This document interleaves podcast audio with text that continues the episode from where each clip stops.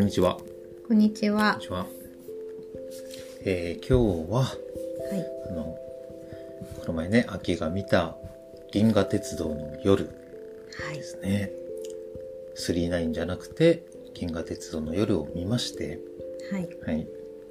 まあ多分いろいろね、あの、うん思うところあったんじゃないかなと思うし、うんまあ進めた方としてもね、やっぱりあの、うんどうだったのかなっていうのもすごく聞きたいので、うん、今日はちょっとあの、その感想をね、あの、うん。聞いてみたいと思います。まあ、まあ、じゃあ、うん。3回目だったでしょ？そうだね、3回目だね。どうでしたか ?3 回目。よくわかりました。お3回目にしてあ、の、ね、あの、前回はね、あれだったけどね、その、わからないと。うんう。ん。ただ一言わからないと言ってたけど、うん。今回はね、うん、よくわかった。うん。リベンジ成功だね。リベンジ成功だね。これはね。うん。まあ、まあでも、ね、俺のリベンジの話はまあ置いといてだ。うん。まあ、私初めてだったんだけど、うん。見たのがね、うん。すごかった。それを、すごい。すごい。うん。これ、銀河鉄道の夜はさ、うん。書かれたのはいつなんだろうね。あ、えっ、とね、うん。まあ、ウィキペディア情報によると、どう？1924年頃、はい。書稿が執筆され、うん。晩年の1931年頃までうん。遂行が繰り返されて、うん。1933年、うん。賢治の死後、お。草稿の形で残されたって。だから、1930年代だから、うん。何年前なの？まあ、今90 2018年でしょ？だから、90年近く90年近く前。まあ、ざっと100年でいいんじゃないかな。ざっくりしてんねいや、ほら、宮沢賢治がさ、あの、うんまあ、これを思い立っだそうかそうかね、形にするまで時間かかるじゃない？うんそうだから100年前に、うん。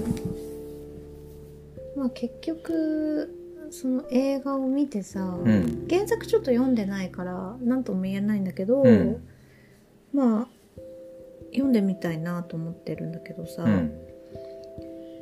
その今さ、うん。こうここ数年とかまあ10年ぐらいの間に、うん。その量子の話とかさ、まあ、実験うん。あの量子スロットの実験とかさ、うん。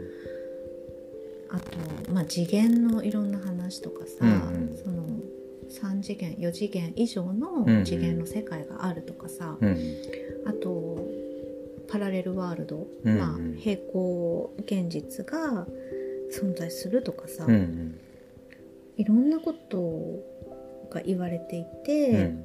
今だからあの私たちはこうネットでさいろんな情報を見たりとか、うん。うん。あそういうこともあるんだなとかさ、まあ、科学でだんだん証明されてきたんだなってうん。いうヒントをたくさんもらえるわけじゃん、うん今。だけど100年前って、うん。そんな環境じゃなかったと思うんだよね。うん。うん。でその「銀河鉄道の夜」ってまあ見てさ、うん。なんかこう今いろいろ言われてることが全て入っていて、うん。思考が現実化するだったり、うん。まあ望んだものは形になって現れるうん。だったりあのいろんな次元の世界があるうん。っていうことだったり、が描かれてるわけようん。でそれにびっくりした宮沢賢治さんすごくない？っていうなんかもうちょっと知らなさすぎた宮沢賢治を、をうん。知らなさすぎたし、うん。その100年前になんでこんなことが分かっちゃったの？っていう感じ感じ。もうそこがすごいと。すごいよねすごいうんでまあそれをうまく描いててさ、うん。アニメ映画だからうん見たのがね、原作がどうかわかんないけど、うん。すごいうまく描い描いてるなと思ったうん。うん。うんまあ次元の話であり宇宙の話であり、うん。その自分まあ登場人物のさ意思うん。とか意図であり、まあそれがこう現実になって現れてくるっていうことであり、うん。うん。が全部描かれてる。うん、でまあそれだけじゃなくてやっぱりあの主人公のさ、うん。こう寂しさだったり友達への思いだったり、うん。うん。まあ、いろんな感情も描かれつつなんだよねそれがね。そうだね。そうその人間社会のなんかそういう、そうそう。ね。うん、まあ特に主人公が子供だから、うんその子供のね、なんかいじめ、うんいじめまではいかないけどね。うん子供っていうか猫なんだよね。まあそうだよね。そう。ビジュアル的には猫を。で設定がさ その猫の子供たちでさ、うん。擬人化した猫でさ、うん。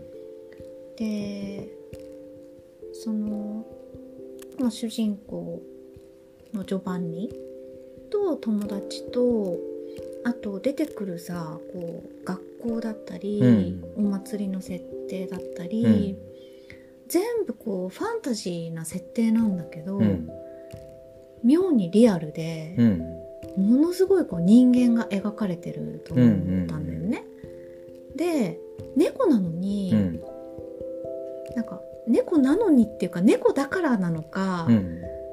すごいその描かれてる人間性がさより目立つっていうのかうん。入ってきちゃうんだよね猫だからだと思うんだおー、その視点はなかったけど、あれが人間だったら、うん。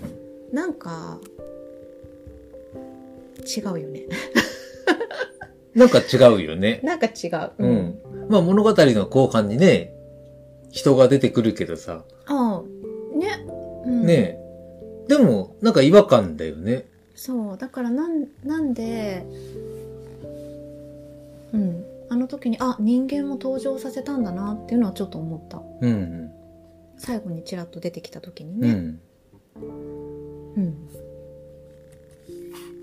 という感想でした そうでまあ宮沢賢治がさ、うん。なんでああいうインスピレーションを得たのかなってうん。思っててまだちょっとあんまり調べられてないんだけどさ、うん。あのまあ見た直後にもちょっと話したと思うけど、うんあのガジャはさすごい、まあ、勉強家でいろんなことを勉強してた人なんじゃないかってうん。言ってたじゃん。うん。でまあそれはそそうなんだろうなと思うんだけど、うん。私はあの見た後にあのー信仰心がないと、うん。多分こういう作品は描けないってうん。言ったと思うんだよね。うん。でまあ作品に出てくるのはさすごいこうキリスト教っぽいエッセンスが詰まっててさ、うん。そういうのが出てくるんだけどでクリスチャンだったのかなと思ったのさうん。うん。見てすぐはね。うん。でまあちょっとどこまで本当かわかんないんだけど、うん。あの調べたらさ、うん。宮沢賢治は確かにあの、まあ、農民生活もあの農業に対してもすごく情熱があってさ、うんそこは有名でしょ？うん。でやっぱり信仰があったわけ。それがうん。仏教なんですおっとっとっとっと。おっとっとっと仏教の匂い感じないよねとか言ってたけどね、二人でね。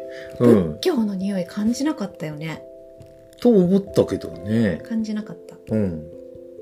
けど仏教で、特うにん。法華経なんですよ。はい。あの、大乗仏教のうん。代表的な経典。うん。うん。で、法華経をすごく熱く信仰していて、うん。でまあどうやらお父さんお父様は違ったらしいんだよね。その、お家の方の信仰とは違ったらしいんだけど自分はその法華経を信仰してずっと、あのいろんな活動もしてたみたいなんだけどさ。そう。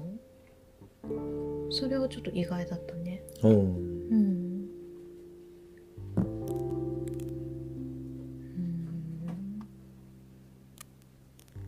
だなんであんな風にいろんなことが分かってたのか？そのまあ普通にね100年前の人たちが生きてたらさうん。まあ本当に明日どう生きるかとか1ヶ月後どう生きるかっていうことに精一杯。な人が多かったと思うんだようん。ね。うん。うんけどそのああいうこう異次元の話をさ、うん。どうして書けたのかなっていう。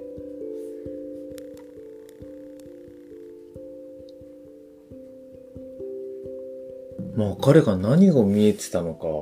ねうん、でしょ？うん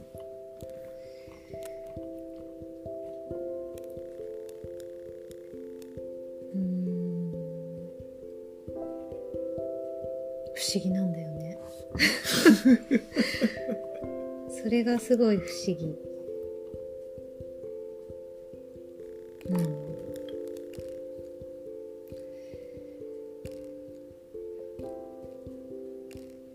ん。まあなんかこう努力で書けるものじゃないと思う、うん。うん。思ったうん。努力はあったと思う うん。いろんなこと勉強したり、うん。調べたり、うん。まあ、あとそのね作品にするっていう部分でもそれも一つの努力だしさ、うん。もちろんそれは、まあ、当然あるんだけど、うん。うーんインスピレーションは違うと思うんだよね。あたださうん面白いのがさ、うん。あの調べてて子供の頃にうん。石が大好きだったんだって。おう。で石とか鉱物が大好きで、うん。石っ子健さんって呼ばれてたんだってうん。石が好きすぎて石が好きすぎて。うん。うん、だからなんか子供の頃からやっぱりそういう、まあ、石って地球の一部っていうかかけらだからさ、うん。そういうその地球って何なのかなとか、うん。まあ、あと鉱物ってどうしてもその時間の蓄積がさ、うん関係してくるじゃない？うん。長い時間のさうん。だからそういうこともやっぱりもともとあったんだろうね子供の頃からうん。う。うんまあとにかくね不思議な人だね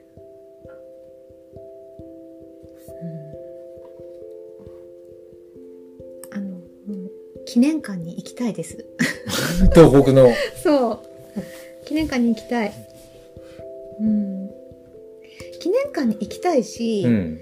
雨にも負けずとかさああ、あるね。うん風にも負けず。一番有名でしょ？うんなん。か宮沢賢治といえばうん。雨にも負けずみたいなさ、うんうんもう雨にも負けずはどうでもいいね 私はうん。あれでも続きがあるからさ。いや、俺も全文知らないけど。そうなの、うん。あそっか。だもし読んだら、うん、また、この人は何を見えてたんだろうって。ああ、そっかそっか。なるほどね。まあ作品の多くがね、うん、あの、亡くなってからやっぱり仲間の人とか、近くにいた人が探して、うん、あの、だんだん形になっていって、ケンジさんが生きてた間にうん。原稿料としてもらったのはうん。1回だけらしいよ。っていう。だからまあ亡くなってからあのここまで有名になってなさもうなんか天才のお手本みたいな感じだね。あの、死後に評価されるっていう。まあ運命だよね。なんか天才の宿命？宿命。うん。そう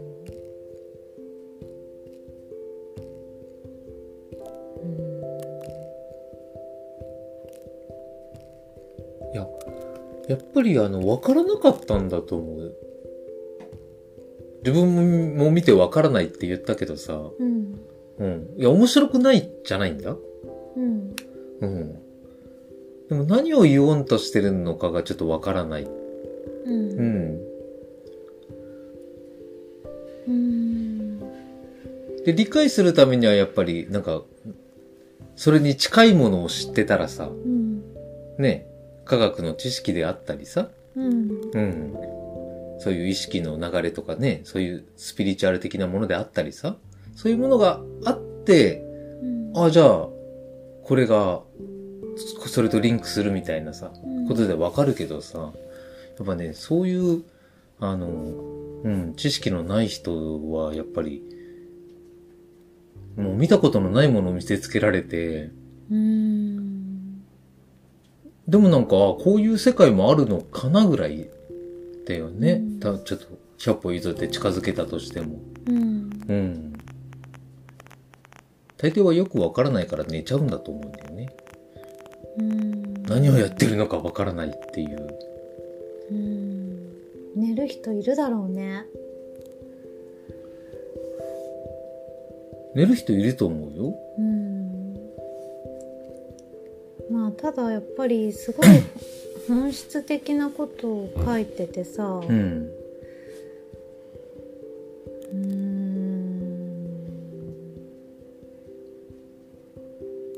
また最後がいいんだよねお最後のどのシーン？最後あのシーンっていうか、うん。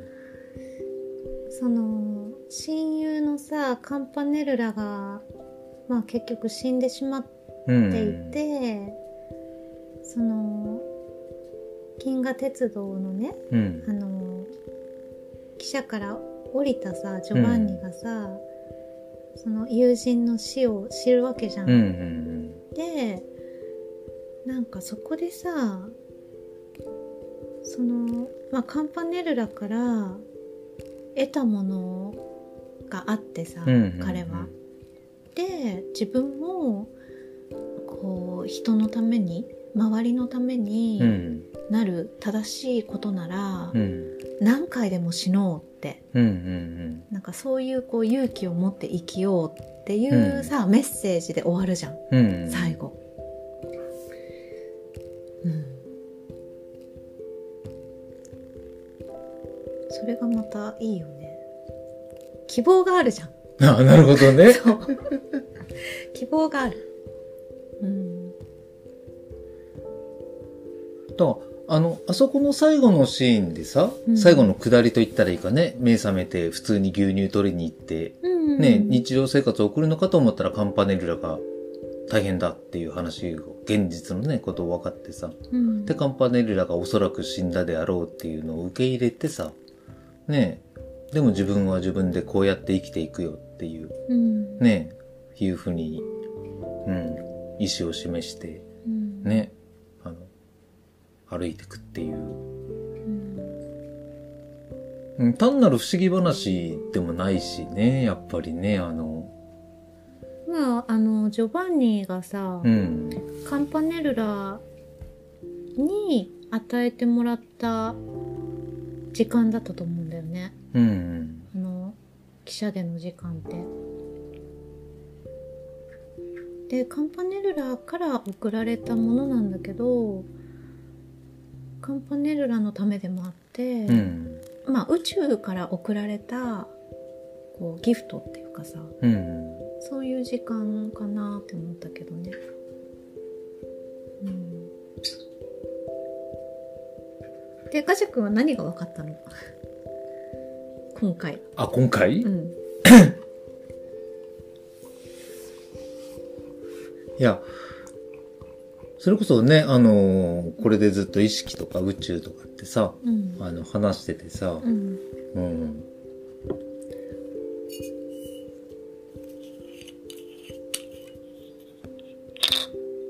うん、まあ一言で言えばまあ俺は意識だなっていうふうに思ったんだよね。うん。幅広いけど、うんうん。うん。人の意識の流れ方というかさ、うん。うん識の流れ方ね、ねえ。うん、なんか好きなシーンとかある？いや、いっぱいあるんだけどさ、まあ、絵的に言えばやっぱその、まずね、銀河鉄道の走ってる列車に、うんがいきなりボーンって画面がアップに出てきてさ、はいはい、ね、ジョバンニが惹かれそうになるようなあの、ボーンって、うん、ところなんです。おおって思うし、うん。結構ね、俺街とかあの祭りの、だから、うん銀河鉄道、鉄道に乗ってるシーンよりも、うんあの、工場のね、あの、その主人公のジョバンニがバイト先で行くところの工場とか、刷印刷屋のね、とところとか、なんか、なんとも言えない、その、なんかね、恐怖とか恐れみたいのを感じるんだよね。なんか、その、うん新しい世界って、なんか見たことのない世界、イメージ的になんかその、森みたいな感じなんだよね。なんか、何かあるんじゃないか。何がいるんだろう。うん何をしてるんだろうみたいな、うんなんか、そういったなんかあの、うん、恐怖的、恐怖というか、なんか、うん好奇心もあるけど恐れもあるし、みたいな。うんうん。で全体的にさあの暗いんだよねくらいね。明るさがさうん。暗くてうん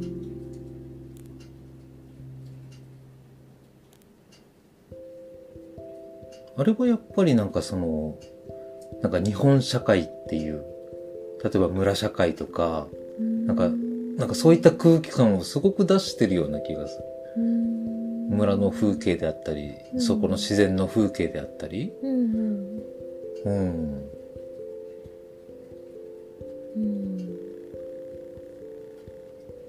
うんなんか優しさも怖さも両方兼ね備えてるようななんかね、うん温かさも冷たさもみたいな。うんうん。多分なんか幸せの国ではないんだと思う。もちろん不幸の国でもないんだけど、うんうん。なんかそういったすごい不思議な空気感の街。うんうん。でもあれは現実の空気感をなんか出してるような気がするんだよね。なんかね。そうリアルなんだよねあの街もリアルでさ、うん。リアルに描いてるわけじゃなくて、うんうん。すごいファンタジックに描いてるのに、うん。伝わってくるものがリアルなのうん。その人間性もそうだし、うん。まあ猫なんだけどね、ま人間の か感情の動きもそうだし、うん。その意識の状態とか、うん。意識の変化もリアルだし、うん。ものすごいリアルに伝わってくるんだよねうん。それが、うん。生臭いっていうかさあ、そうだね。でも描いてるその絵とか設定とか、まあ、キャラクターっていうのは、うん。すごいファンタジーでしょ？そうだね。そう、うんなんかそこをやっぱりコントラストがすごいなと思ったよねうん面白かったです。これはね、うん。あの1位だね。衝撃の映画。衝撃の映画。あ、うん。衝撃の映画。間違いなく。なく。うん。あの、アニメーションだから、うん。そのなんかこのアニメーションのね、うん。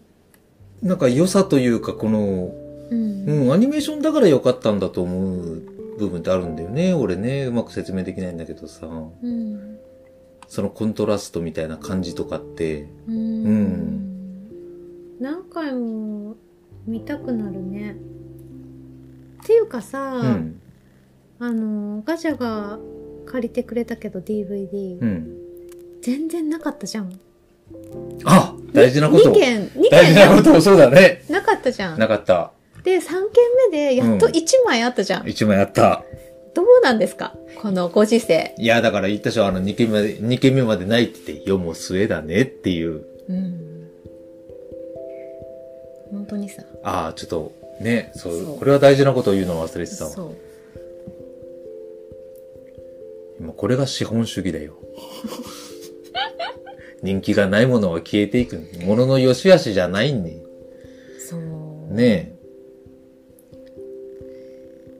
まあでもなんか生誕100年とかさ、うん。そういう時はちょろっと並んだと思うよ多分。23本。DVD も。え。あのね、店頭に。店頭に。うん。たださ、あの、数年前に同じ宮沢賢治の、うん。そのグスコーブドリの伝記っていうああなんかあるね。原作があって、うん。うん、それもアニメ化されたの。うんうん。同じ猫で。えー。うん、タッチは、ある意味本当に、銀河鉄道の夜っぽいんだけど、うん。いやー、残念だったよ。そう。うん。本当？いや、これは個人差があるけど、分かんなかっただけじゃいないや、違う違う違う違う違う違う。あの、そうい、そういった意味でその、あの、怪しいな。いやいやいやいやいやいやいやいや。そのこ、さっき言ってたそのコントラストとかさ、言ってたじゃない、はい。あの、アニメなんだけど、その、そううん、生々しいとかってさ、うん。多分ね、そういうのを出そうと思ってたんだけど、なかなか表現しきれなかったよね。あそれはじゃあ原作っていうよりは原作じゃなくて、作、作り手のあアニメが残念だった。アニメが残念だった。うんなるほどね。わかりました。まあそんな感じでちょっとあの何？レンタルショップの方はさ、うん。もし1枚今銀河鉄道の夜があるんであればあの死守してほしいよねあ、そうだね。うんあの、置いといてほしい。そうでアマゾンアマゾンプライムも、うん。見れなかったんだよなレンタルとか購入は多分できると思うんだけど、うんうんまあね今多分なかなかレンタルショップに行く人も減ってきてると思うんだけどまあ、そうだね。まあ残ってほしいなと思う作品でしたはよかった。進めてよかったです。いもし仮に、あの、点数をつけるとしたら何点？えー、点数？点数。ちょっと別格だなああ、いい、一番の褒め言葉だね、別格なんて別格ね。だねうん他の映画が100点満点だとしたら、ん。なんか A プラスみたいな。同じなんかその数字の点数ではないないみたいな。みたいな感じ、うん、でした。いや、最高の褒め言葉です。はい、もうこの別格って言葉を聞けるのがいいよね。うんあれは違うわっていう。そうまあ皆さんもあの機会があったらぜひ「銀河鉄道の夜」アニメ映画アニメが見てください見てください。はいぜひとも。ではまたではまた。バイバイバイバーイ。